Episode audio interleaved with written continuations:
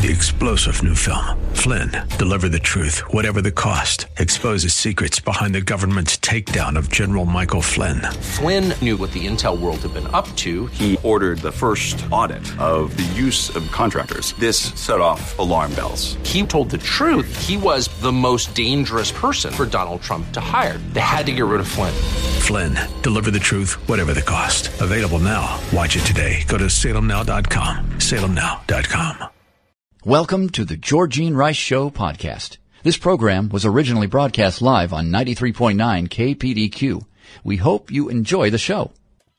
Well, good afternoon and welcome to the Tuesday edition of the Georgine Rice Show. Seven minutes after four o'clock is our time. Clark Hilton, back from vacation, is engineering today's program. James Blend is producing.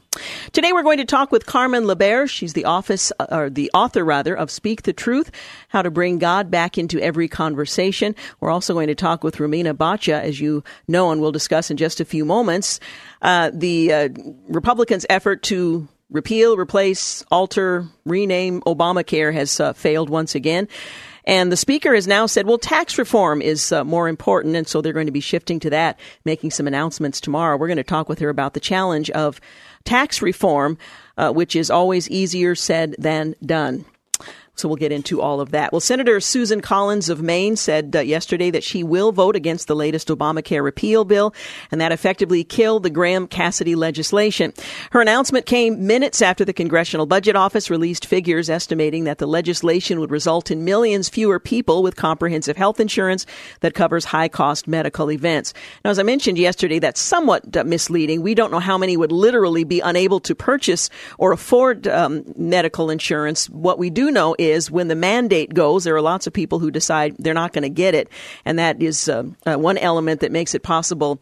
Their funding makes it possible to do other things. So that said, in a statement, Collins referred to the Graham Cassidy bill as deeply flawed and that health care reform cannot be done properly in a compressed time frame. Sweeping reforms to our health care system and the Medicaid can't be done well in a compressed time frame, especially when the actual bill is a moving target, she said. Well, today we find out that there is now a fourth version of the Graham Cassidy proposal, which is as deeply flawed as the previous iterations.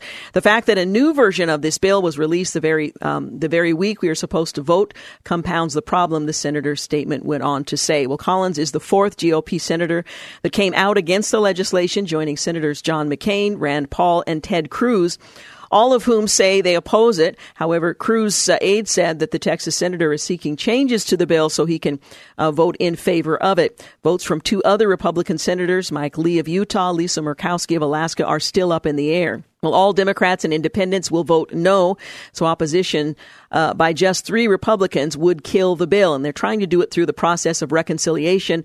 That requires a much lower threshold than if they uh, use the uh, the more conventional approach that would require at least 60 in favor of the bill. Uh, Senator Collins laid out her three biggest concerns about the bill. She noted cuts to Medicaid, weakened uh, protections for those with pre existing conditions, and pointed out that physicians, patient advocates, insurers, and hospitals agree that both versions of this legislation would lead to higher premiums and reduced coverage for tens of millions of Americans. Well, the CBO's analysis on the earlier version of the bill, incomplete though it is, is due to uh, uh, time constraints, confirms that uh, the bill will have a substantially negative impact on a number of people covered by insurance, her statement went on to say. Well, the bill that was authored by Senators Lindsey Graham and Bill Cassidy, both Republicans, South Carolina, Louisiana, respectively, was edited during the weekend in what appeared to be a last minute effort to provide some additional funding to the states represented by senators that expressed concerns regarding the legislation. Graham said information will be released uh, regarding a Senate vote on the bill.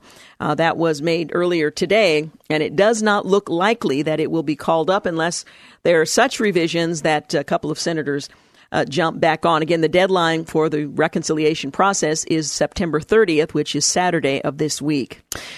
Um, as I mentioned, the announcement made, uh, Senate Majority Leader Mitch McConnell told reporters we plan to move forward with our next priority and focus on tax. So repealing and replacing Obamacare, a promise made and oft referred to not only during the campaign of 2016, but for seven years prior, is now uh, pretty much um, a faint promise a memory with uh, very little substance behind it. Now, this doesn't mean they can't revisit it at some point, but the process of reconciliation with a lower threshold, given the majority of Republicans in both the House, the Senate, and holding the White House, should have made it uh, very easy to pass something, but that was not to be the case. Well, House Speaker Paul Ryan told a news conference on Tuesday that Republican leaders in the House, Senate, and White House have come together on a concrete framework for historic tax reform. Forgive me if I'm just a little skeptical. The rollouts begin tomorrow, he said, when Republican leaders brief their caucus about the plan. He also admitted to frustration with the Senate, which has been unable to muster 50 Republican votes to pass a health care bill, but he indicated that a tax reform bill is even more important than that.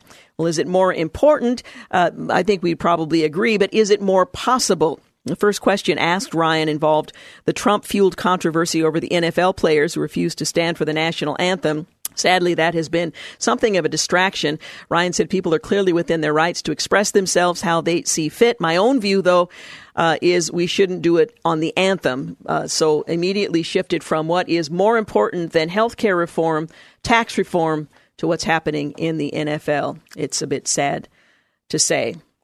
Well, we're going to talk later in the program with Romina Boccia. She's a leading fiscal and economic expert.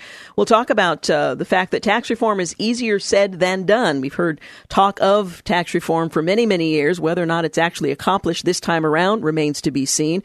The GOP, as we know, is well positioned to pass meaningful tax reform, but that doesn't make passage any easier to achieve. So we'll certainly follow that. Uh, uh, as it moves forward, presuming that it does. Senator Bob Corker announced today that he will not seek reelection. He's the chairman of the Senate Foreign Relations Committee. He announced that uh, he will leave the Senate when his term expires and will not seek reelection. After much thought, consideration, and family discussion over the past year, Elizabeth and I, referring to his wife, decided that uh, I will leave the United States Senate when my term expires at the end of 2018. So it's going to be around for a while.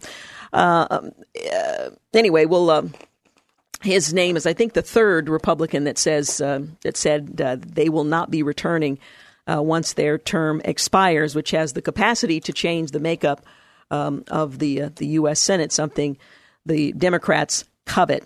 Well, President Donald Trump plans to uh, set the cap for refugee admissions for the coming fiscal year at 45,000. That's the lowest in decades, according to people uh, familiar with the ongoing discussions. The numbers won't be officially settled until after senior administration officials consult with members of Congress as required by law, and that's going to be tomorrow. A decision is due by Saturday before the next fiscal year.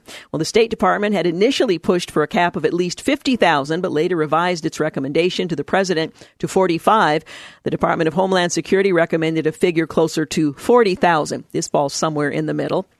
Uh, President Trump has already lowered the cap once. A year ago, former President Obama said the U.S. would accept as many as 110,000 refugees in 2017, responding to pressure from a, uh, from a mounting Syrian refugee crisis. After taking office, Mr. Trump, he lowered the 2017 cap to 50,000 and sought to suspend refugee admissions altogether for 120 days in order to review vetting procedures. Well, since 1980, the president has had sole authority to set annual refugee admission caps. And until this year, the cap had never been set below 67,000. In the early 1990s, it topped 110,000 every year, but more recently, the cap hovered uh, between 70 and 80,000. Of course, the 90s were before September 11th, 2011. A White House spokesperson declined to comment on this year's deliberations, but as we said, the announcement and decision has to be made by the end of this week, uh, the beginning of the fiscal year, and on Wednesday, apparently, there's going to be some sort of um, meeting and presumably decision finalized. 16 minutes after 4 o'clock is the time. You're listening to The Georgine Rice Show. Carmen LaBerge is our guest coming up uh, later this hour. Speak the truth. Yeah, we want to do that, but we have to speak up in order to be heard speaking the truth. How to bring God back into every conversation is the subject of her book. And again, she'll join us later. You're listening to the Georgine Rice Show podcast. It's aired on 93.9 KPDQ. 21 minutes after 4 o'clock, you're listening to the Georgine Rice Show. Well, Homeland Security said it has begun construction today on the prototypes for President Trump's new border wall. In a short notice, U.S. Customs and Border Protection said the building began in San Diego on eight prototypes, which had been awarded over the summer. Well, four of the prototypes are concrete walls, four are non-concrete designs. We're committed to securing our border, and that includes constructing border walls. That's a quote from Ronald Vitiello, acting deputy commissioner of the uh, CBP. Well, the prototypes are designed to test out new approaches, materials, strategies, and technology as Homeland Security pushes forward with the president's goal of a border wall. The designs are between 18 and 30 feet, I assume, in height. They'll be evaluated on how well they deter climbers, how well they withstand uh, breach attempts, and what sorts of awareness they allow agents who patrol the border. The prototypes are expected to be finished within 30 days. Moving forward with the prototypes enables us to continue to incorporate all the tools necessary to secure our border, Mr. Vitiello said. Agents and Mr. Trump say visibility through the wall is critical for knowing what's going on in Mexico, helping agents avoid ambushers or other potential dangers as well as spot migrants or smugglers preparing to try to cross. The concrete designs are less useful right along the border, officials say, and will likely be used as secondary fencing uh, setbacks. Uh, setback ways. So there's the fence, and then there's this concrete design. About 354 miles of the 19,052 mile border are currently protected by some form of wall. Another 300 miles have vehicle barriers which allow easy penetration by pedestrians or animals, but they're designed to stop trucks and cars from barreling over the border. The president during the campaign said he wanted to see a border wall, uh, but more recently has said between 700 to 900 miles needs a barrier.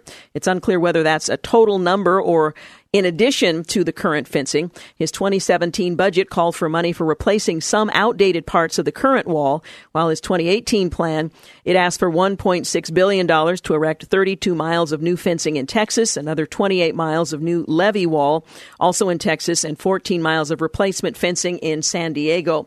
The House approved the money, but the Senate has uh, yet to take up the bill. The Democrats have announced that they will try to derail any legislation that includes border wall money. There's enough money in the current 2017 budget to pay for the prototypes. Interestingly, they'd already passed um, legislation for a wall to cover the southern border, but never funded it, and that's the mechanism currently being used to prevent the president's uh, plan from moving forward. Meanwhile, President Trump announced that he's going to visit hurricane ravaged Puerto Rico on Tuesday, well, Wednesday, I believe, as the island copes with shortages of food, drinking water, and electricity.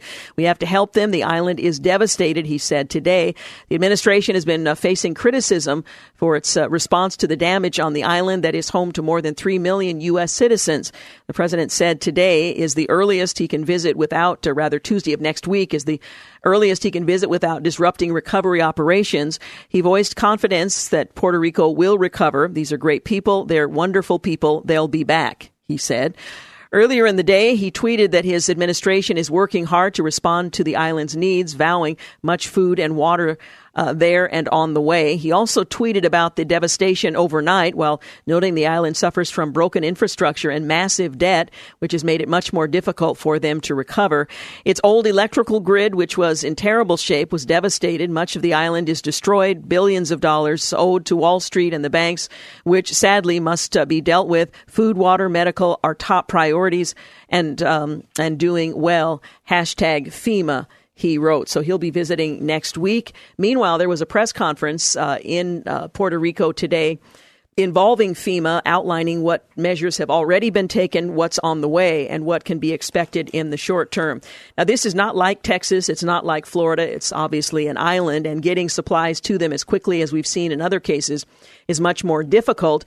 They also don't have the uh, financial and other infrastructure for that to happen. You have a, an island that is essentially, with the exception of those with uh, generators, without power. The grid has been utterly destroyed, and whether or not it was antiquated, it at least provided the power needed for people to function. That is no longer the case and will most likely have to be thoroughly replaced. So this is going to be a very long term and difficult not to mention challenging recovery for Puerto Rico. You might remember just a couple of months ago there was a referendum there and they elected to seek uh, statehood.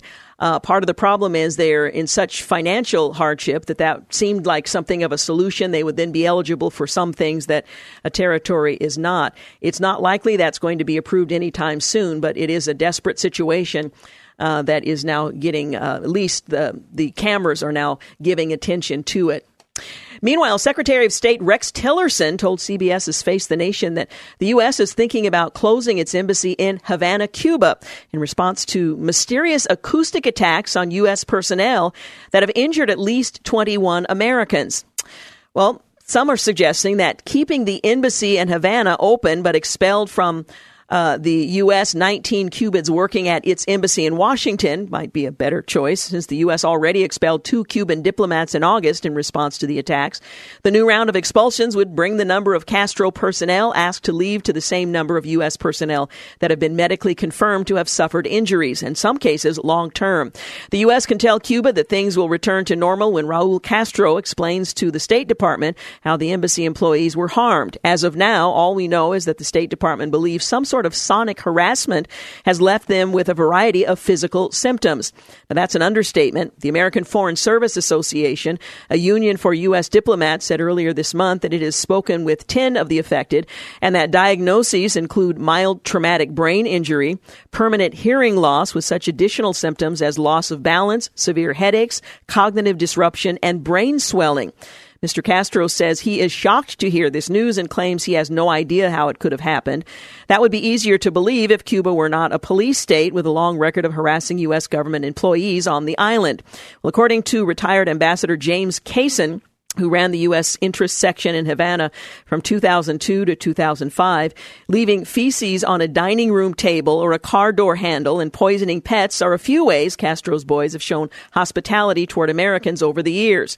Embassy personnel engaged in human rights issues and with uh, uh, dissidents uh, were among the most likely targets because the regime wanted to send a message, Mr. Cason said. Well, the sonic attacks are different because the Americans didn't know they were being harmed until after the fact. One theory is that one of Cuba's allies, like North Korea or Iran, decided to test a new assault device from its embassy on the island. Another theory is that a rogue wing of the regime wanted to undermine the U.S. Um, uh, reproachment, but a regime that specializes in spying on its own people isn't often surprised by local developments. As Mr. Cason puts it, nothing happens in Cuba without the government knowing about it. Well, on the odd chance that the attacks aren't regime approved, a one party uh, state that learned from the Soviet certainly has the power to investigate. Yet these incidents between, rather, which began last November, the U.S. first uh, complained in February and as recently as August, they continued. Notwithstanding Mr. Castro's bafflement, his government has done nothing about the attacks. Perhaps he figured he could simply get away with it after he uh, won normal relations with the United States without making uh, any concessions. Mr. Tillerson said it's a very serious issue with respect to the harm that certain individuals have suffered. Expelling Cuban uh, embassy personnel will anger Cuba because it will weaken its espionage ability here, but the U.S. has a responsibility to protect its diplomats, and a failure to respond will encourage other regimes to do the same. So they're uh, now contemplating how to respond to the harm done to 21 Americans who were serving in uh, in Cuba. We're going to take a quick break. When we return, we're going to talk with the author of Speak the Truth. Okay, I think we can do that. How to bring God back into everyday conversation. Well, that might be a little more challenging. First of all, it requires a little, I don't know, courage. And then we need to know what to say and how to say it. Well, Carmen LaBerge is the author. She's going to join us to talk about just that. 30 minutes after 4, you're listening to The Georgine Rice Show. You're listening to The Georgine Rice Show podcast. It's aired on 93.9 KPDQ. Hey, 36 minutes after 4 o'clock, you're listening to The Georgine Rice Show. Now, let me ask you a question. I'm not going to ask for a show of hands, but how many believers in America, yourself included, are afraid to speak up? To speak about God and faith and family? Well, the answer, sadly, is too many Christians. We're sidelined because of fear. We're afraid we're going to be ridiculed or maybe even punished but it is every Christian's responsibility. In fact, it's a privilege to have the mind of Christ and to speak the truth in every cultural conversation. Well, in her brand new book, Speak the Truth, How to Bring God Back into Every Conversation, my next guest, Carmen LaBerge, she's the president of Presbyterian Lay Committee and radio host of the Reconnect with Carmen LaBerge. She challenges the church to bring God's viewpoint into the difficult conversations that we have today. She also equips her leader, her readers rather, with the arguments and strategies to engage and combat the aggressive arrogance of those who seek to silence viewpoints uh, that differ from their own. Speak the Truth will help silent uh, Christians come out of hiding as uh, we are called to do uh, by virtue of the Great Commission. So I'm wondering, are you willing to do just that? Well, again, my guest, Carmen LaBerge, is a writer. She's a speaker. She's the host of The Reconnect with Carmen LaBerge. She is a frequent guest on my radio, my faith radio network. She has written for Christianity Today, Christian Post, and Faithwire. Since 2008, she served as the president of the Presbyterian Lay Committee, a ministry that's been working to equip Christians for faithful witness. Her passion is helping people reconnect the eternal with the everyday by equipping believers to engage the culture in ways that honor Jesus. And isn't that what we really want to do? She is the founding chairman of Common Ground Christian Network and a member of the board of directors of the National Association of Evangelicals. She also participates uh, actively on the Mission America Coalition, the National Religious Broadcasters, and the Christian Leadership Alliance. This is somebody who speaks up and is going to help us do the same. Hey, thank you so much for joining us today. It's a it's an honor to have you with us, Carmen. Oh, Georgine, it's an honor to be with you. Thank you so much. Well, let's let's begin by talking a little bit about the fact that many of us have been intimidated into silence. We want to be effective communicators of the gospel in a culture that desperately needs it, but we uh, are, are reluctant because of the pressures brought to bear. Paint a picture of the challenge that we face. Well, a lot of Americans uh, who are Christians are uncomfortable addressing the cultural issues of the day because we either, you know, we're frankly afraid of being called names um, and that's a, you know, that's a great way to silence somebody to, to say something that is actually completely unrelated to the subject matter, but just belittles them personally. Um, and so we have to definitely gear up for that. We have to, we have to be prepared, um, for, uh, for that kind of response. But I think, um, Georgine, the main reason most people don't speak up is because they simply feel ill-equipped. They simply feel like they don't, they don't quite know what to say and they certainly don't feel like they know how to say it um, because we want to honor Jesus in the way that we speak the truth.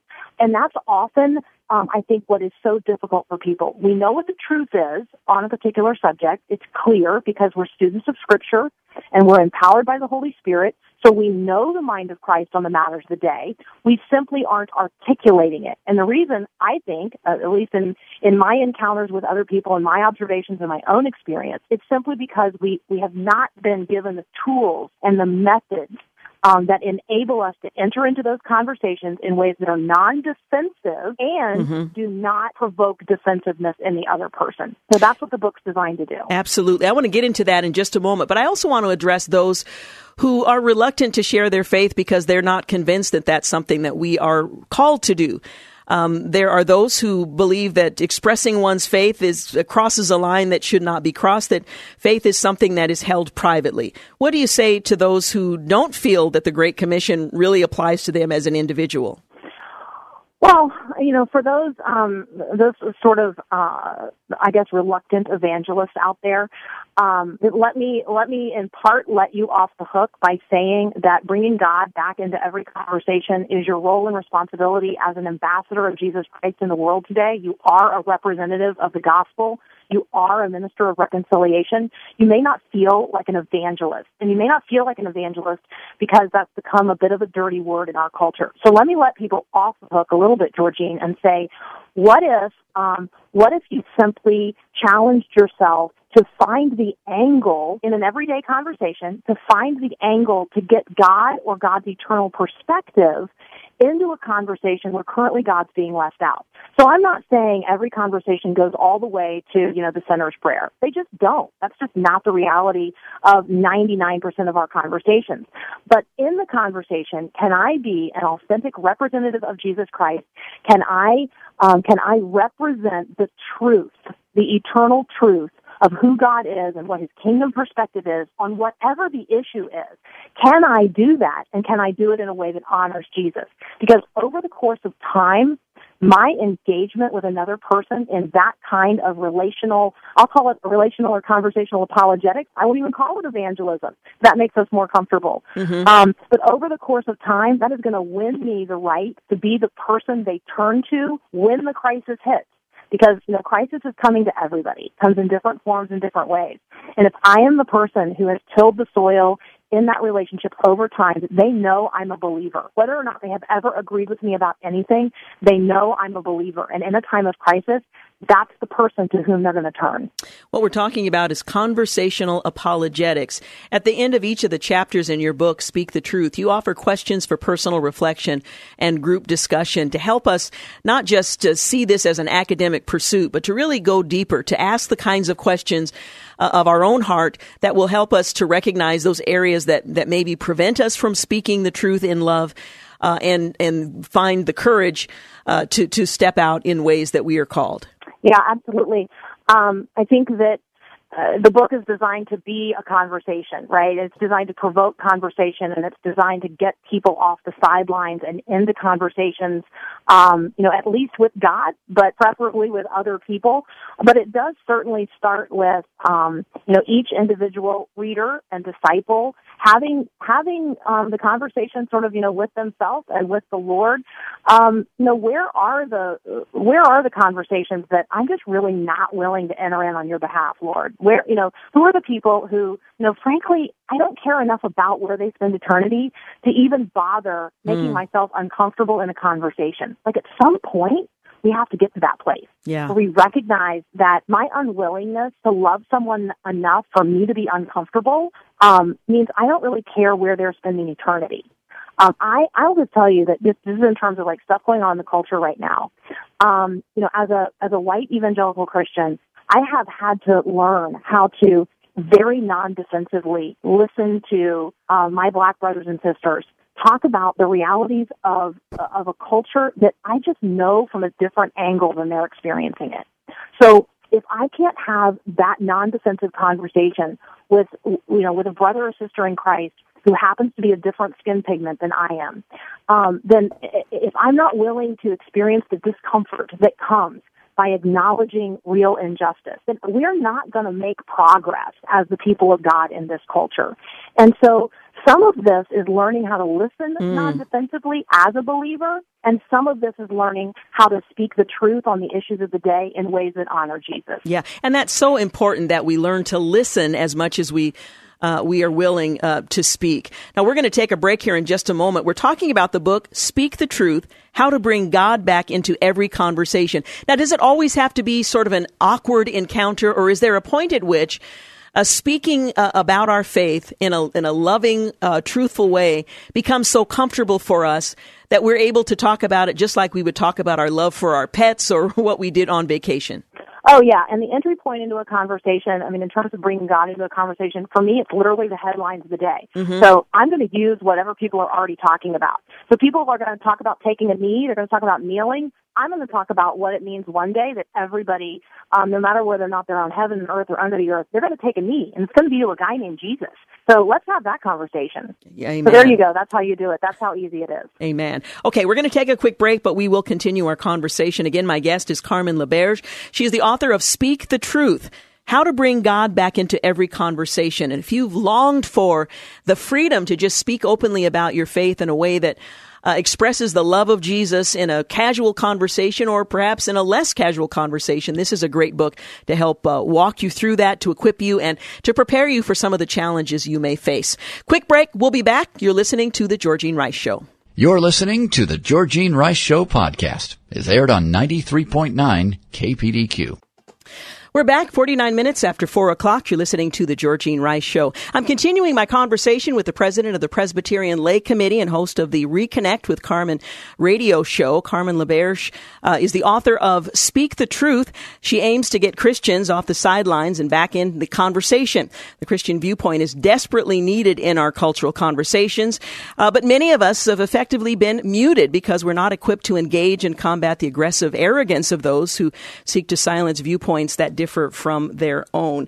Now, our listeners today are many things. We are talking to mothers and fathers. We're talking to people who are employed, others who are retired. But there's one thing that all of us, if we are followers of Christ, share in common. We are described in scripture as ambassadors. That is, as you write in your book, Speak the Truth, that is our identity. Talk a little bit about what it means to be an ambassador. Well, my encouragement to everyone who's listening is to stand in front of the mirror and actually have a conversation with yourself about the reality that you are an ambassador of the kingdom of heaven. Uh, and that God has deployed you as as an ambassador to a foreign field, and that that foreign country is actually the United States of America for most of us. For most of us, this is um, this is the place to which God has sent us as His as his ambassador. So what does it mean for me to bear the kingdom perspective into the world? What does it mean for me to recognize that the, the culture in which I live is, first of all, not my eternal home, um, and that it is a culture that um, that God has intentionally sent me into to um, to demonstrate to other people, to show other people what it what it looks like um, to to have a relationship with the living God, to actually help people taste and see that the Lord is good. So instead of engaging culture as if I'm supposed to be at war with it, because frankly, Georgine, I don't know if your listeners or you have tried that, but that is exhausting yes. and um, and seemingly futile at this point. So I don't want to be at war with the culture. I want to be cultivating within the culture um, seeds and um, and and young, even little fresh roots that one day are going to grow up and produce really positive fruit in the American culture. I may not see that. That's okay. As the ambassador who's here right now, I'm going to do everything I can to till the soil of this culture for the harvest of righteousness that God intends to bring one day. Um, and so, as an ambassador, part of it is seeing myself in the right way. That I recognize that as um, as a representative of the kingdom of heaven, I am not supposed to just be spouting off my own opinion. People don't need a piece of my mind. What people need is the peace of the mind of Christ. So how do I give them that? Mm-hmm, mm-hmm. One of your chapters is titled Truth Has Consequences and So Do Lies. What happens when the church, when Christ's ambassadors decline the opportunities he provides for us to speak the truth in love and to a culture that desperately needs to hear it? Yeah, somebody's talking to our kids, and if it's not us, um, then whatever viewpoint it is that is coming through all of the avenues of influence that are reaching the next generation, they're going to own the next generation in terms of the ideas in their heads. You and I know that ideas have consequences. Um, you know, sins don't start with actions; they start with thoughts. You know, sins of thought, word, and deed. Um, the same is true for you know for positive, good behavior, right? It, the things that we do that are edifying uh, not only to people but glorifying to God. It starts in our thought life. So, um, so ideas have consequences. Good ideas have good consequences. Bad ideas have bad consequences. And so it is our responsibility. It is incumbent upon us as the followers of Jesus Christ present in the world today, um, to be the people who are articulating the, the good ideas. Now, how do I know what's good? Well, God is what is good, beautiful, and true. Those are the, you know, transcendental virtues. And so if it's, if it's godly, it's good. If it's God honoring, it's good. If it's God glorifying, it's good. Um, and so when we talk about those um, those kind of of values. We're not saying, hey, it's all about American values. Let's be sure we share American values. I want Christians in the culture to be distinctively Christian. Let's get away from maybe, you know, what is American because that is so confusing right now to so many people. Mm-hmm. So let's talk as Christians about what is distinctively Christian.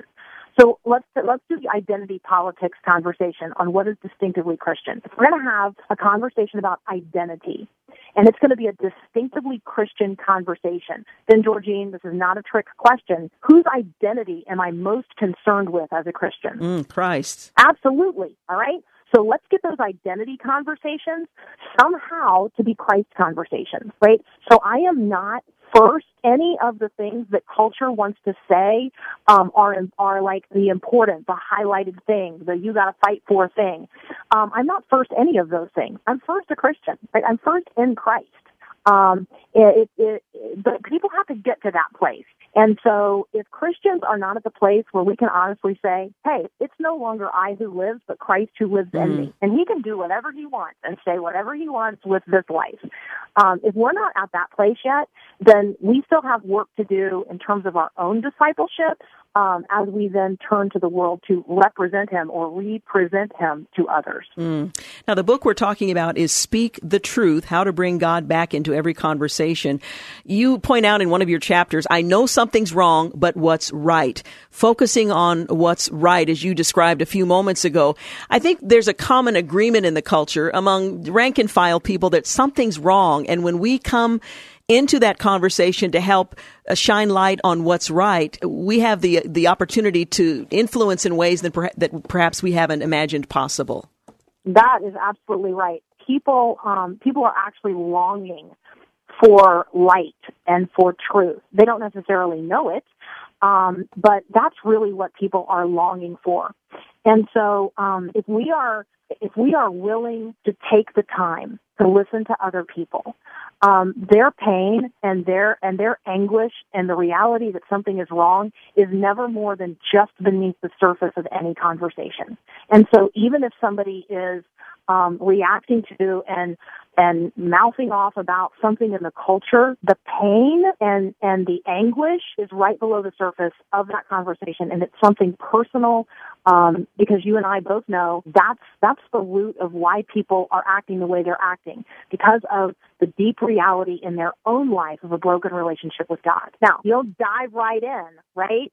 Um, and so that's that's what that particular chapter is about. How do I walk from that point where some other person is acknowledging that there's something wrong um, you know, it, it can start as, as simply as, you know, somebody gives a throw off comment like, what's wrong with us? Like in, in reaction to something, or I can't believe this is going on. Um, can you believe this is happening? Well, yeah, as Christians, actually, we can believe it's happening. We, mm-hmm. we actually recognize that there's a sinfulness and a brokenness, not just in people, but in the world. Um, that with the fall of humanity, all creation fell and now groans with eager longing for our redemption. So this isn't just about, you know, a me and Jesus um, personal restoration, although that's important. This is also about the responsibility that we have as agents of grace to declare the redemptive reality of all of history. Our time is almost up, but I wanted to just highlight for a moment the necessity of restoring the Word of God to its rightful place. If we're going to be effective communicators of the gospel in uh, normal conversation, speaking the truth in love, we must be men and women of the Word. Absolutely. You know, we're all everybody's full of something. I mean, we talk about that in our culture. Like people are people are full of something, right, Georgine? Um, as a as a believer, I need to be full. I need to be full of the Word of God because when the pressure comes, when I get squeezed, what do I want to have come out of me? I want to have the Word of God come out of me. And so that's really the motivation um, for Christians who want to be living demonstrations of the gospel in the world. We have to be so full, not only of the Spirit of the living God, but so full of His Word that we immediately will know what the mind of Christ is on the matters of the day because the Word has its rightful place in our heart and life. Again, the title of the book, Speak the Truth, How to Bring God Back into Every Conversation. And don't we desperately need to be men and women who recognize that we are ambassadors of Christ and to seize the opportunities to walk through the doors that God gives us to serve as His representative. Uh, thank you, Carmen, so much for writing the book and for taking the time to talk with us here today. Thank you, Georgine, and thank you, Portland. Thanks so much for joining us. Again, the book is Speak the Truth How to Bring God Back into Every Conversation. It's published by Regnery Faith and is currently available. We've got news and traffic here at the top of the hour. You're listening to The Georgine Rice Show. Also, I should mention in the next hour, we'll talk with Romina Boccia. Uh, we'll talk about uh, tax reform. That's where the Republicans are shifting their focus. But it's easier said than done. We've seen it said many times, but done, eh, not so much. That and more when we return. You're listening to the Georgine Rice Show podcast. It's aired on 93.9 KPDQ. Welcome to the second hour of the Georgine Rice Show, six minutes after five o'clock. Later this hour, we'll talk with Romina Boccia. She's a leading fiscal and economic expert. She focuses on government spending and national debt. We'll talk about tax reform. It may be easier said than done. The GOP is so well positioned to pass meaningful tax reform, but that doesn't mean that passage is going to be an easy achievement. Um, some of the narratives are misdiagnosing the problem. So the question is, how hard uh, could this be, and what are some of the barriers? Uh, to um, tax reform. We'll talk with her about that later this hour. Well, just in time to celebrate its first anniversary, that's one full year, the Smithsonian National Museum of African American History and Culture has included a display featuring Justice Clarence Thomas one of the um, Supreme Court's conservative stalwarts. Now, he is one of only two African Americans ever to sit on the U.S. Supreme Court, but because he is a conservative, he's not considered black enough. And there was quite a controversy on whether why he was not included. Colin Kaepernick, by the way, is there. Uh, anyway, Justice Thomas appears in an exhibit now that was installed shortly before the one year anniversary on Sunday. A Smithsonian spokeswoman said the display honors both of the black justices who ascended to the pinnacle of the legal profession. The other is Thurgood Marshall. Justice Thomas's apparent omission irked conservative observers of both black and white and everything in between, who suspected an ideological bias among Smithsonian officials and called for the influential jurist's inclusion in the museum. Uh, the distinguished professor of jurisprudence at the Dale E. Fowler School of Law in Chapman University, Ronald Rotunda, said Justice Thomas deserves to be recognized for his contributions to constitutional jurisprudence, his record of public service, and his inspirational life story. Like Thurgood Marshall, he went on to say, he's been a very influential justice, and like Thurgood Marshall, he has risen from humble beginnings. Mr. Rotunda said his father left him, his grandparents raised him. In 1968 assassination of Dr. Martin Luther Luther King turned him to the law. He left a successful corporate law practice and turned to public service. That path led him to the U.S. Supreme Court. Mr. Rotunda said it's uh, surprising that it has taken so long for the museum to acknowledge such a seminal figure on the U.S. Supreme Court. A chief spokesperson for the Smithsonian Institute said the exhibit includes a picture of Justice Thomas, the cover of Jet magazine on which he appeared in 1991, and the inscription, Clarence Thomas from seminary school to Supreme Court. She said the museum is evolving and other things will change over time. The Smithsonian faced an intense backlash last year over Justice Thomas's absence from the museum. And although they failed to make mention of the second black man to sit on the U.S. Supreme Court, it found considerable space to recognize the Black Panthers, hip hop, and Black Lives Matter movement. The names of many members you wouldn't recognize. Even a pin reading I Believe Anita Hill, the woman who accused Justice Thomas of sexual harassment during his 1991 Senate confirmation hearing was included. Congressional Republicans uh, introduced resolu- resolutions rather in December. They asked the museum to recognize the historical importance of Justice Thomas. Senator Ted Cruz, Texas Republican, penned a letter to the Smithsonian saying he was deeply disturbed by the snub. The controversy boiled over again last month when the museum curator said gear worn by Colin Kaepernick, the former NFL quarterback who refused to stand for the national anthem, you know, one of those highly paid and pampered professional athletes uh, would be put on display. The exclusion of Justice Thomas who was a blemish uh, on an otherwise beloved museum. Well, the Smithsonian's 19th and most popular institution, the National Museum of African American History and Culture, I aspire to visit, and uh, very likely will have the opportunity next Jan- uh, next July, rather. Uh, far exceeded attendance expectations. It attracted nearly 3 million people in its first year. We expected 4,000 people a day. Founding director Lonnie Bunch told the Associated Press, we got 8,000 people a day, so I can't complain about a thing. Well, there are some who are complaining about who's there and who's not. To celebrate the uh, one year anniversary, the museum extended its hours last weekend so more people could uh, get inside to see exhibits designed to take visitors through black American history from slavery on the lower level to a reproduction of Oprah Winfrey's television set upstairs and artifacts from Barack Obama's first presidential campaign. Grounds uh, for the $540 million museum was broken in 2012 on a five acre tract near the Washington Monument. Construction was completed last year. Millions of dollars contributed uh, rather, millions of donors contributed some $315 million in private funds ahead of that opening. Well, the nation's first black president, Mr. Obama, opened the museum to a standing room only crowd in September of last year with the ringing of a church bell. People uh, of all colors and creeds have flocked to the museum to see exhibits, including the glass topped casket used to bury lynching victim Emmett Till, a fedora owned by late pop superstar Michael Jackson, a slave cabin from uh, Edisto Island, South Carolina. Just as important as the exhibits are the emotions and memories that the museum evokes, Mr. Bunch says. Wandering through the museum, he can often see grandmothers explaining the Jim Crow South to their children or grandchildren, and fathers and sons talking about the joys and horrors of growing up in a segregated U.S. Because you have these collections, it allows people to open up, to share stories, to find memories. I've heard many times people say, Mr. Bunch went on to say, I forgot, but once I was a, once I saw a segregated door or once I saw a washboard uh, it brought back those memories. So what we wanted uh, has happened. This museum has humanized history. And I know much of my family history is reflected there from slave ships uh, right up to the present. Well, House Republicans uh, formally renewed their call for a second special counsel to probe the 2016 controversies involving Hillary Clinton and the Obama administration today, following allegations that former FBI Director James Comey drafted an exoneration statement for Clinton weeks before interviewing her and those uh, interviews were not under oath. When Republicans on the House Judiciary Committee, who first called for a second special counsel's appointment in July, cited several factors in a letter today to the Attorney General Jeff Sessions and his deputy Rod Rosenstein. In this case, it appears that Director Comey and other senior Justice Department and government officials may have prejudged the matter before um, all the facts were known, thereby ensuring former Secretary Clinton would not be charged for her criminal activity, they wrote.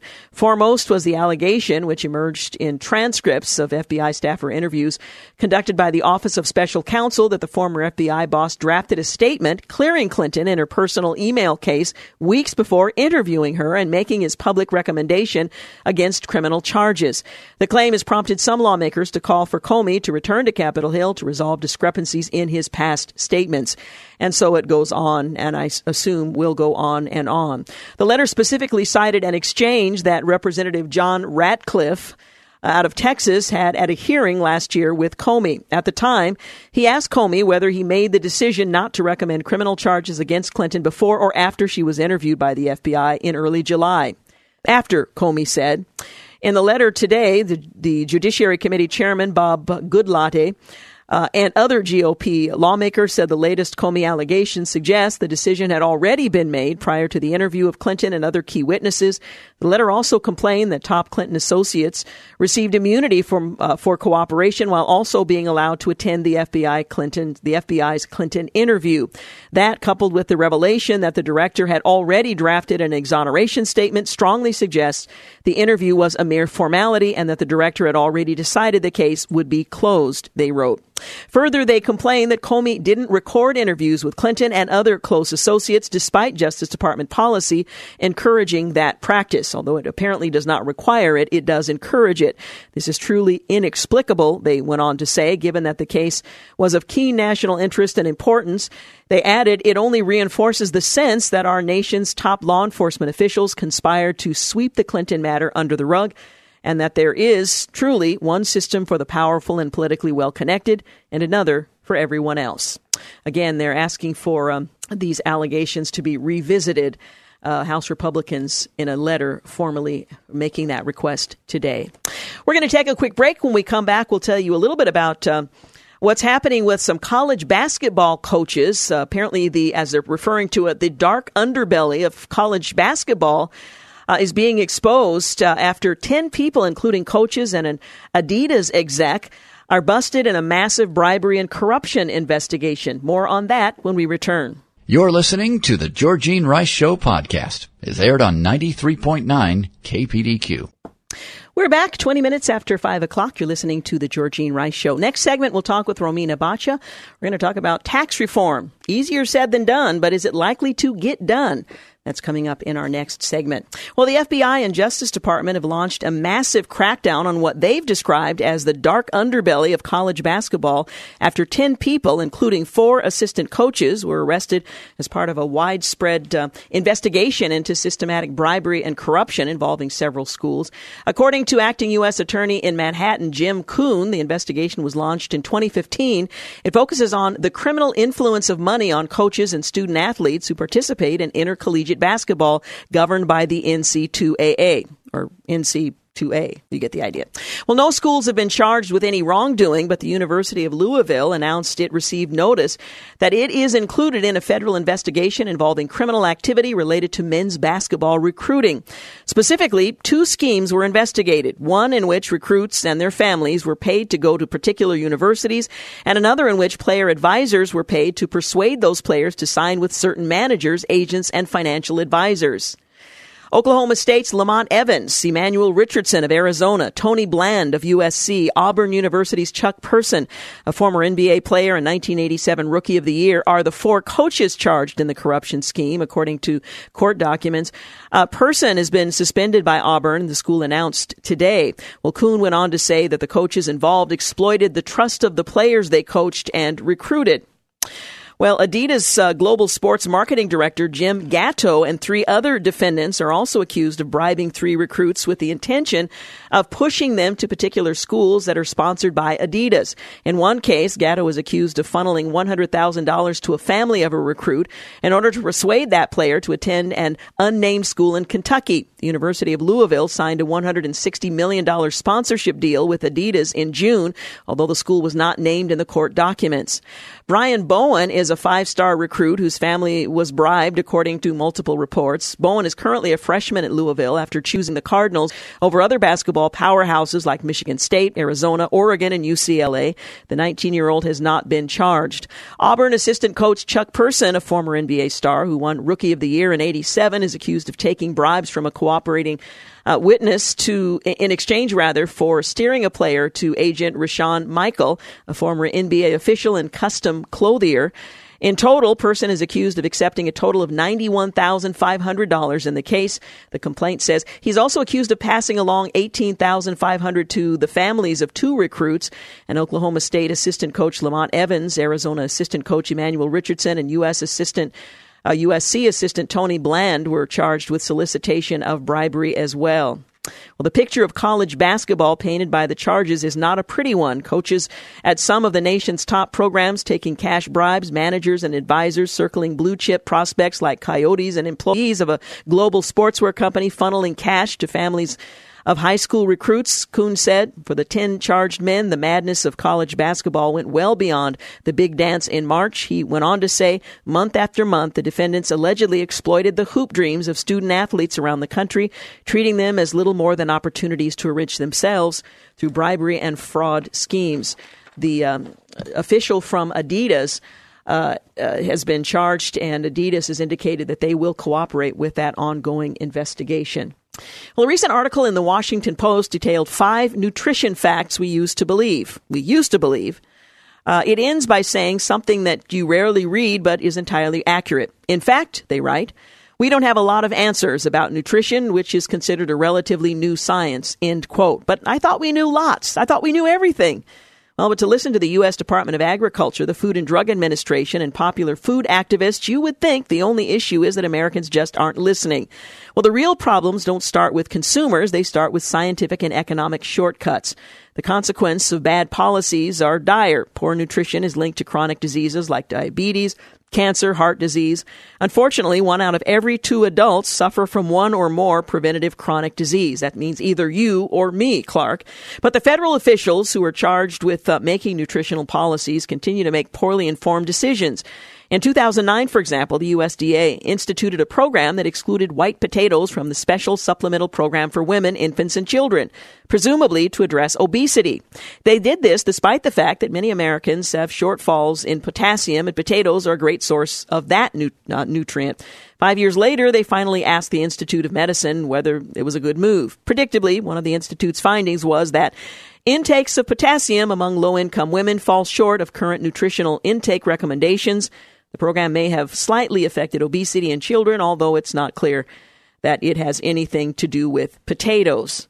The bottom line is we apparently don't know as much as we think we know or thought we knew or we were being told we knew. So science might need to play a role in all of this. Well, today is the 26th of September. That'll be followed by the 27th, the 28th. You get the idea. Well, October 1st. That's when higher fines and jail uh, will be prescribed for distracted driving. The rules will be changing, so pay attention. Starting October 1st, which is what, Sunday? Uh, drivers in Oregon can be pulled over for not only texting and talking on their cell phones, but also for navigating using social media. Okay, I'm not sure what that means now. I mean, can you use your navigation system to get you where you need to go? Not altogether clear on that, but that's the language apparently. Um, any other hand on cell phone and electronic use is also prohibited or will be October 1st in the state of Oregon. Repeat offenders will face uh, steeper fines and as much as a year in jail. I don't know about you, but I don't want to spend a year in jail for checking my email. Officials are hoping the changes that stem from the passage of House Bill 2597 during the last legislative session this year will help officers nab reckless drivers, curb dangerous, distracted driving behaviors, and so on. Uh, wording on the previous cell phone driving law made texting and talking on the phone the only primary distracted driver uh, driving offenses, meaning if an officer spotted someone behind the wheel reading a Kindle or scrolling through Facebook, really? Do people do that while they're driving? Uh, they couldn't pull him over solely for that. Well, the new uh, law makes it illegal to drive in Oregon while holding or even using any electronic device, including cell phones, tablets, GPS, and laptops. So keep that in mind. Um, if you want to use your GPS, my guess is you're going to have to program it while you're in the parking lot, set it up, and then don't touch it again. Don't look at it. Just listen to what it's telling you because to do otherwise, uh, could land you with a steep fine or even jail time. Hands free and built in devices are allowed under the law. So if your hands are not on it, I suppose it's still uh, still usable. My car, I have a Soul, it, it happens to have that built in, but I can't fiddle with it while I'm driving. It has to be programmed before I hit the road, or else I too would be uh, subject to the law. It's the Oregon Distracted Driving Law. Um, other exemptions include those making medical emergency calls. That makes sense. Truck and bus drivers following federal rules. Two way radio use by school drivers and utility drivers during the uh, scope of their employment. Police, fire, ambulance, and emergency vehicle operators during the scope of their employment. And ham radio operators. Those convicted of a first time distracted driving offense not contributing to a crash faces presumptive fine of $260. You do a lot with $260. I really don't want to just give it over to uh, the uh, whoever gets it. I'm not even sure who gets it. Uh, Department of Transportation, maybe. Anyway, $260 and with a minimum fine of $1,000. Wow, that is actually, or maximum fine, I should say. Starting January 1st, uh, the court may suspend the fine for first time offenders if the driver completes an approved distracted driving avoidance course within four months. So those courses, I'm not sure how effective they are, but it is an option. Uh, although the fine would be suspended, the violation would still remain on the offender's driving record. So I'm not sure what that would do for your insurance. Um, but there you have it. By the way, a second offense, I'm sure none of you would be guilty of a second offense if you inadvertently happened to pick up your phone and you were pulled over, it would be, I'm certain, inadvertent. It would never happen again. But for those who would be involved in a second offense or one involving a crash, that carries a presumptive fine of $435 and a maximum fine of $2,500. Again, you could probably think of better things to do with your um, with your $2,500. Committing a third distracted driving offense in a 10 year span is considered a misdemeanor. The minimum fine, $2,000. Repeat offenders could face $6,250 fine and up to a year in jail. So you don't want to get caught doing that at all, but certainly not um, multiple times. So that uh, kicks in on Sunday, October the 1st. Please make a note of it. Coming up, we're going to talk with Romina Boccia. She's a leading fiscal and economic expert. Tax reform. That's what we're going to talk about because tomorrow the Republicans are going to unveil to some of their colleagues the major elements of their tax reform, which the speaker says is most important anyway. That and more when we return. You're listening to the Georgine Rice Show podcast. It's aired on 93.9 KPDQ. Hey, welcome back. You're listening to the Georgine Rice Show. Well, House Speaker Paul Ryan told a news conference today that Republican leaders in the House, the Senate, and the White House, they've all come together on a concrete framework for historic tax reform. That's a quote. The rollout begins tomorrow when Republican leaders uh, brief their caucus about the plan. The speaker also admitted to frustration with the Senate, which has been unable to muster 50 Republican votes to pass a health care bill, but he indicated that a tax reform bill is even more important than that. Well, tax reform Easier said than done. With control of the executive and legislative branches, the GOP is well positioned to pass meaningful tax reform, but that doesn't make the end result any easier. And are they misdiagnosing the problem? Well, joining us to talk about that is Romina Boccia. She's a leading fiscal and economic expert at the Heritage Foundation. She focuses on government spending and national debt. Thank you so much for joining us. Thank you for having me. Now, there were some who argued that uh, passing some co- sort of health care reform was essential to tax reform. Others are saying it's probably better that we start with tax reform and then revisit uh, health reform. Are the two of them tethered together in any meaningful way? And does the failure to pass reform of Obamacare mean much uh, to the effort that's going to follow, and that's toward tax reform? At the beginning when there was a big push to repeal all of the Affordable Care Act taxes, yes, that would have made the tax reform much easier because it would have reduced the revenue baseline by about a trillion dollars. Um, and plus, if the full health care law would have been repealed, you would have also been looking at about two trillion dollars in, in spending reductions, which would have allowed for a greater tax cut due to spending relief. Now that uh, those health efforts have so far failed, um, Congress is in a bit of a tougher spot, but beyond that, um, the issues are not related. Are they looking at permanent tax reform or are they going to use the reconciliation process and we're looking at a brief window of tax reform? They seem to be looking at a combination of both. Some changes would be permanent, others uh, would expire after a certain number of years. There's been some leaks that uh, potentially full expensing, which is a policy that would allow businesses to deduct the full value of any investment they make in the year in which it is made, that that policy might be set to expire after five years. Other policies, including the corporate rate reduction down to potentially 20%, um, those would be more permanent policies, which would be important because those are the kinds of policies where businesses are looking for certainty and when they're deciding whether to invest in the United States or relocate their headquarters here, um, they don't want a temporary tax change because that doesn't give them enough certainty to make those big investments. Republicans campaign on a promise of pro-growth tax reform.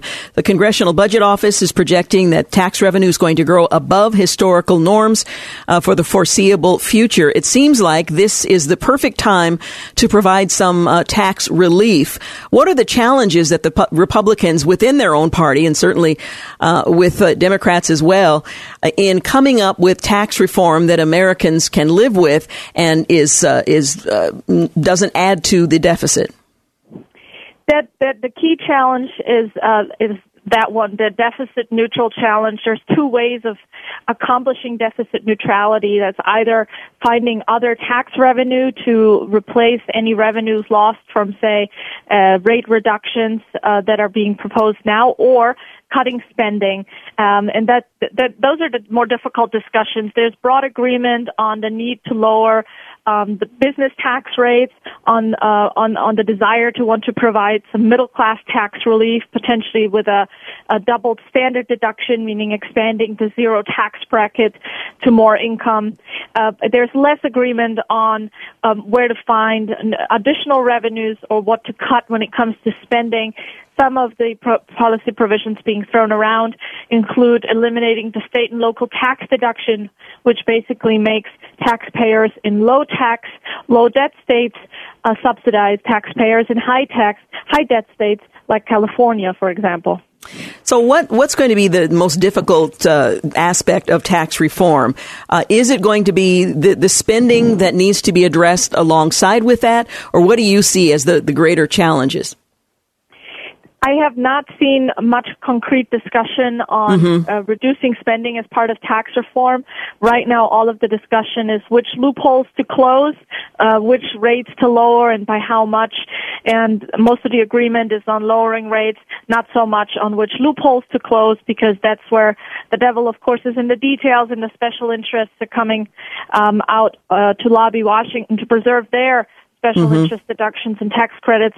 And so I think ultimately the biggest challenge will be to put together a package that can uh, meet that deficit neutral uh, rule in the Senate, um, wh- whereas wh- when there's really no agreement on how to accomplish that, the great, the big threat is that this could lead to potentially a bipartisan effort.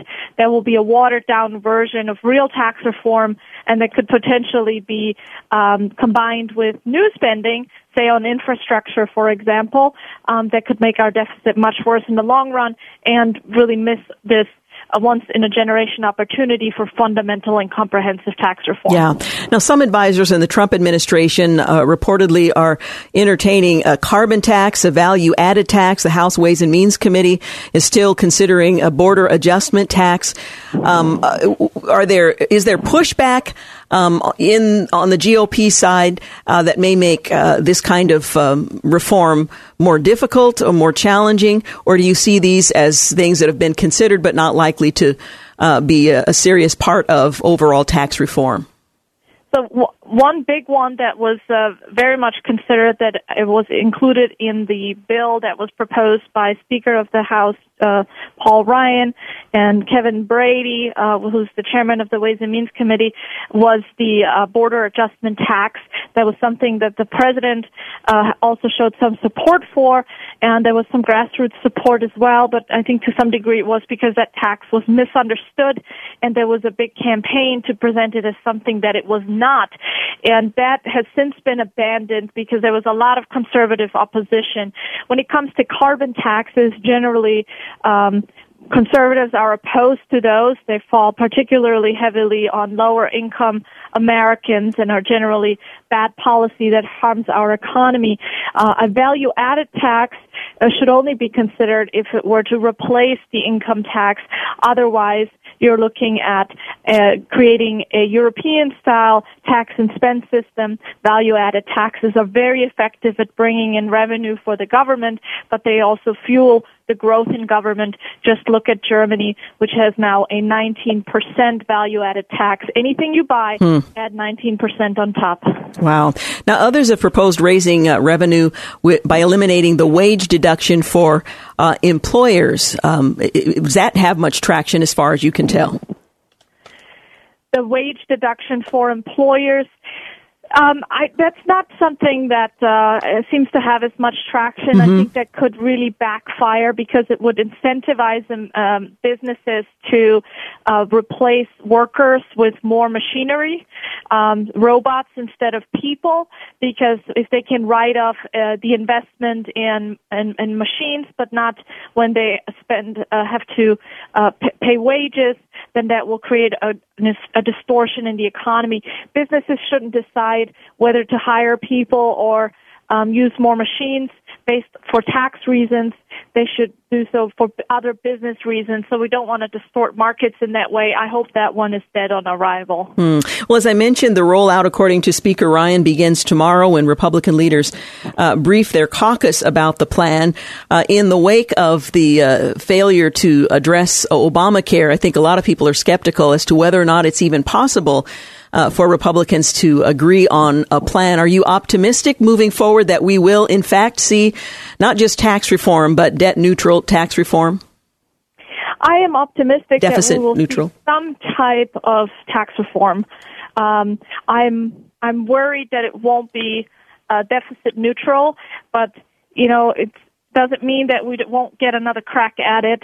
I think one big bill that does all of the important parts that tax reform should accomplish now, which means lowering the corporate tax rate, allowing small businesses to also pay a lower tax rate so that we don't incentivize corporations over other business formations, uh, making sure that um, we are competitive in the global marketplace and providing some tax relief for middle income families and gets a winning proposition. How to pay for those tax changes is, of course, where things get more difficult. Mm-hmm. But I continue to advocate for uh, a, a spending brake or a debt brake similar to the Swiss style debt brake. It allows lawmakers to agree broadly to the goals of fiscal controls and putting the budget on a path to balance. And then the details get worked out as those controls begin to bind, which will then allow for spending reforms at another time.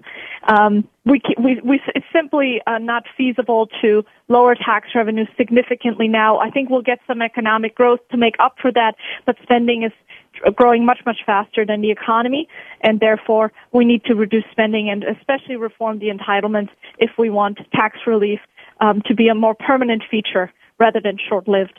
Romina Boccia, thank you so much for talking with us. Thanks for having me. Appreciate it. Again, Romina Boccia is a leading fiscal and economic expert. Uh, she focuses on government spending and the national debt. You're listening to the Georgine Rice Show. We'll take a quick break and we'll be back. You're listening to the Georgine Rice Show podcast. It's aired on 93.9 KPDQ. We're back. You're listening to the final segment of the Georgine Rice Show. Senator George McGovern, a Democrat from South Dakota, said this The highest patriotism is not a blind acceptance of official policy, but a love of one's country deep enough to call her to a higher plane. We're seeing some of that being played out now, interpreting, reinterpreting, misinterpreting some signals that are being sent by professional athletes. Uh, but uh, the uh, in the context of filmmakers Ken Burns and Lynn Novick's uh, documentary, A Vital Public Service, uh, is uh, being uh, carried out. The uh, documentary, which I've been watching, uh, is the Vietnam War for PBS. Now, given the divisions that war caused in America, it's a pretty fair chronicling of the way things were half a century ago. Some of you were not around at that time. I was a small child at the time, but it's been fascinating to see the much longer history of the war than I expected and to have a better understanding of the players and their thinking behind some of the decisions that were made. The film brought back a lot of uh, mostly bad memories to people of uh, Cal Thomas's generation, and he writes about that in the Patriot Post. He writes that chief among them was the unfairness of those drafted to fight. The film notes a disproportionate number of African Americans were taken from inner cities. I saw that in my company at Fort Gordon, Georgia, he writes, where the few white men besides me were poor West Virginians. I had recently flunked out of my freshman year at American University and was listed as 1-A, prime draft material.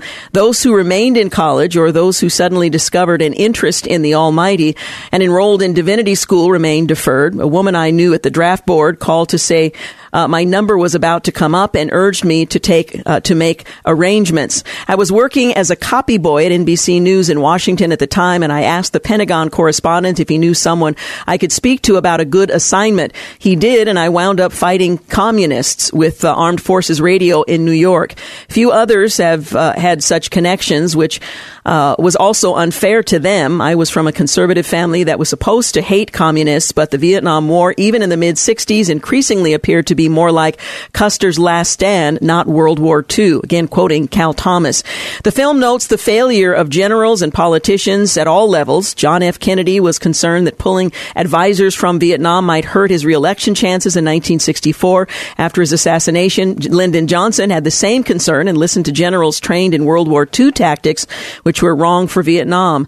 When Secretary of Defense Robert McNamara wrote a private memo to LBJ in 1967, which was uh, uh, quite private, uh, the general public, uh, of course, did not know it at the time. Only later, with his memoirs, expressing his belief that the war could uh, could not be won, Johnson shuffled him off to the World Bank. It would be two decades before McNamara spoke publicly about his doubts and confessed his misjudgments. Too late for the nearly 60,000 noble and faithful patriots who were killed fighting what they were uh, told was a war to stop the spread of communism. Senator Eugene McCarthy, who challenged Johnson for the 1968 Democratic presidential nomination and eventually forced him from the race, gave a speech in Chicago on the 2nd of December in 1967 that sounded like surrender to America, love it or leave it, supporters of the war. But in hindsight, it rang true a war which is not defensible even in military terms, which runs contrary to the advice of our greatest generals, Eisenhower, Ridgway, Bradley, MacArthur, all of whom admonished us against becoming involved in a land war in Asia.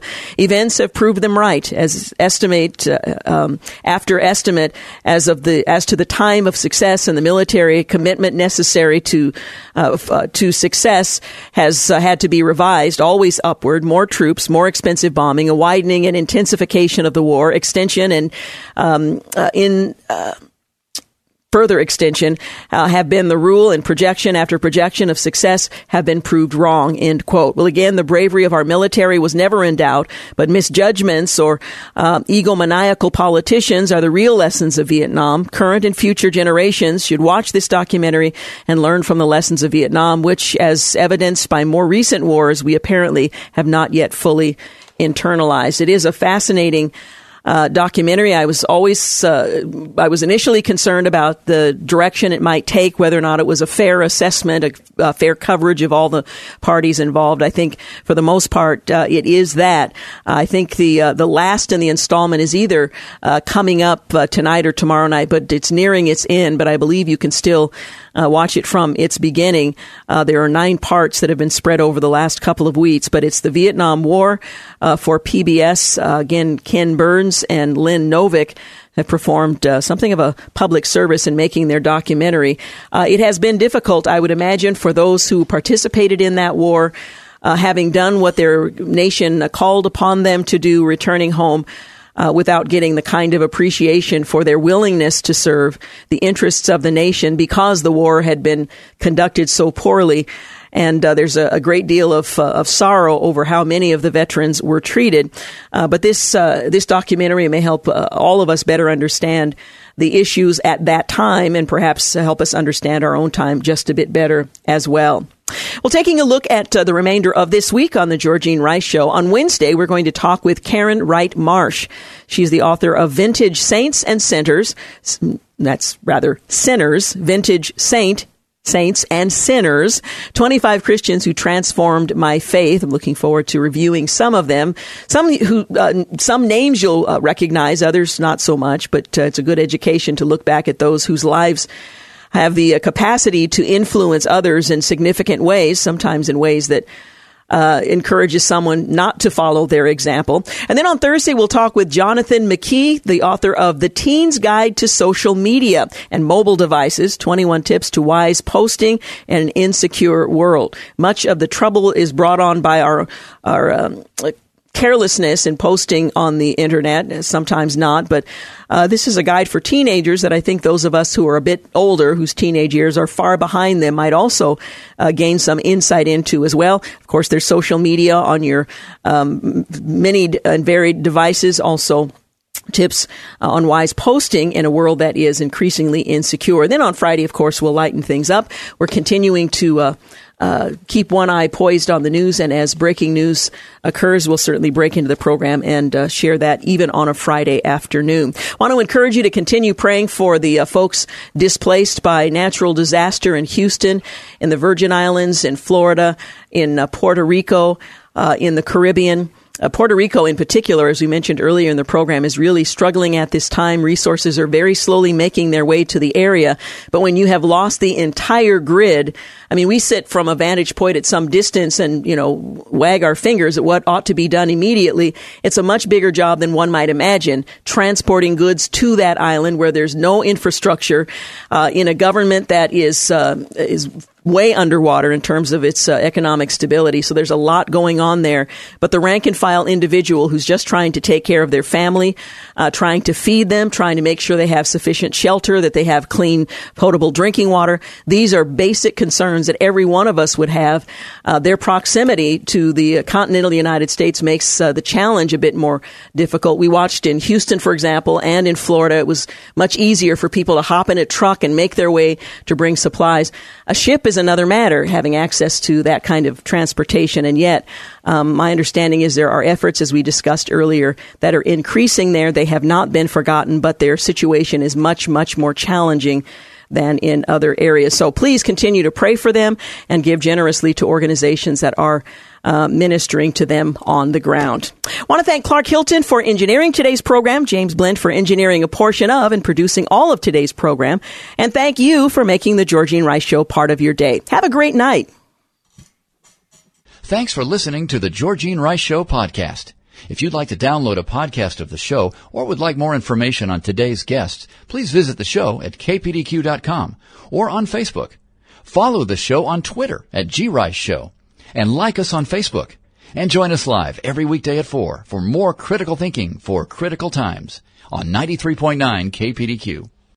Three star general Michael J. Flynn, head of the Pentagon Intelligence Agency, knew all the government's dirty secrets. He was one of the most respected generals in the military. Flynn knew what the intel world had been up to, he understood its funding. He ordered the first audit of the use of contractors. This set off alarm bells. The explosive new documentary, Flynn, Deliver the Truth, Whatever the Cost, uncovers the facts behind this scandal. Flynn told the truth. He was the most dangerous person for Donald Trump to hire. I find out the worst enemy that I'm going to face in my life is right here in America. They took my assessment and they wanted me to change it. And I was like, I'm not changing it. They had to get rid of Flynn. With in depth interviews, archival footage, and never before seen personal records of the man behind the headlines. I just felt like I was drowning. Flynn, deliver the truth, whatever the cost. Available now. Watch it today. Go to salemnow.com. Salemnow.com.